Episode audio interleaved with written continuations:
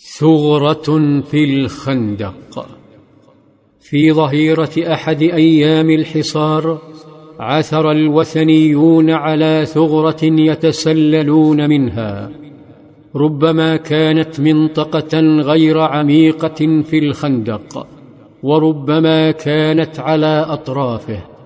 تكدس الوثنيون وبدأوا الاقتحام من خلالها. قاوم المؤمنون. ووصل الخبر إلى القائد صلى الله عليه وسلم فانطلق نحو تلك الثغرة مع بعض شجعانه لصد المقتحمين. كانت معركة شرسة خاضها كبار الصحابة. لم يتمكن صلى الله عليه وسلم من مغادرة المكان. لكن الأماكن الأخرى كانت حاضرة في ذهنه.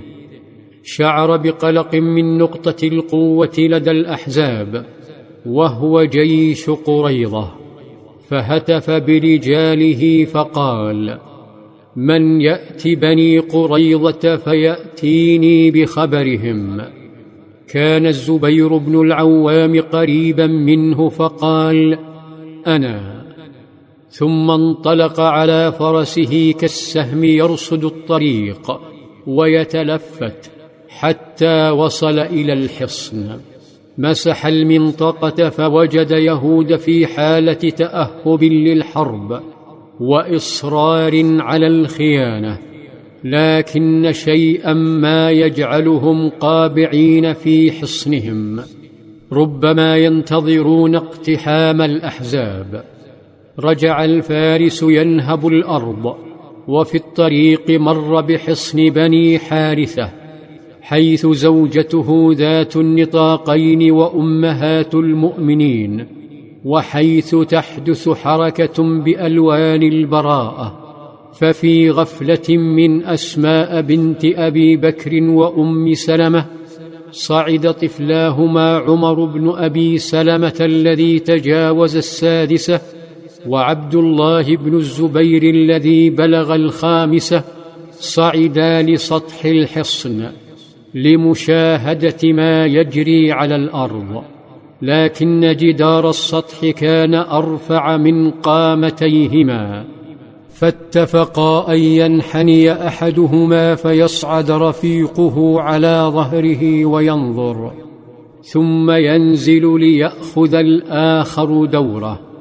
حركات مفعمة بالحلم بالفروسية وفجأة رأى عبد الله والده الزبير فقال عرفت أبي حين يمر إلى بني قريضه على فرسه عاد الزبير إلى قائده فأخبره فقال صلى الله عليه وسلم مثمنا فروسيته فداك أبي وأمي.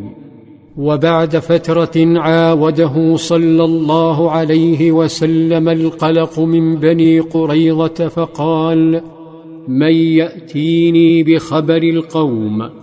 فقال الزبير أنا. فانطلق ثم عاد بالتقرير نفسه. فقال صلى الله عليه وسلم إن لكل نبي حواريا وحواري الزبير. ظل القائد صلى الله عليه وسلم يدافع عن تلك الثغرة من الظهر حتى غابت الشمس فيئس الوثنيون وانسحبوا. وإذا بعمر يقبل وهو يسب المشركين ويقول يا رسول الله ما كدت أصلي العصر حتى كادت الشمس تغرب.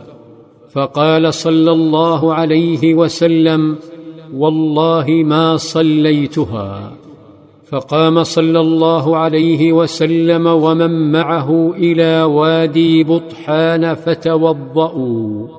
وصلوا العصر بعدما غربت الشمس ثم صلوا المغرب.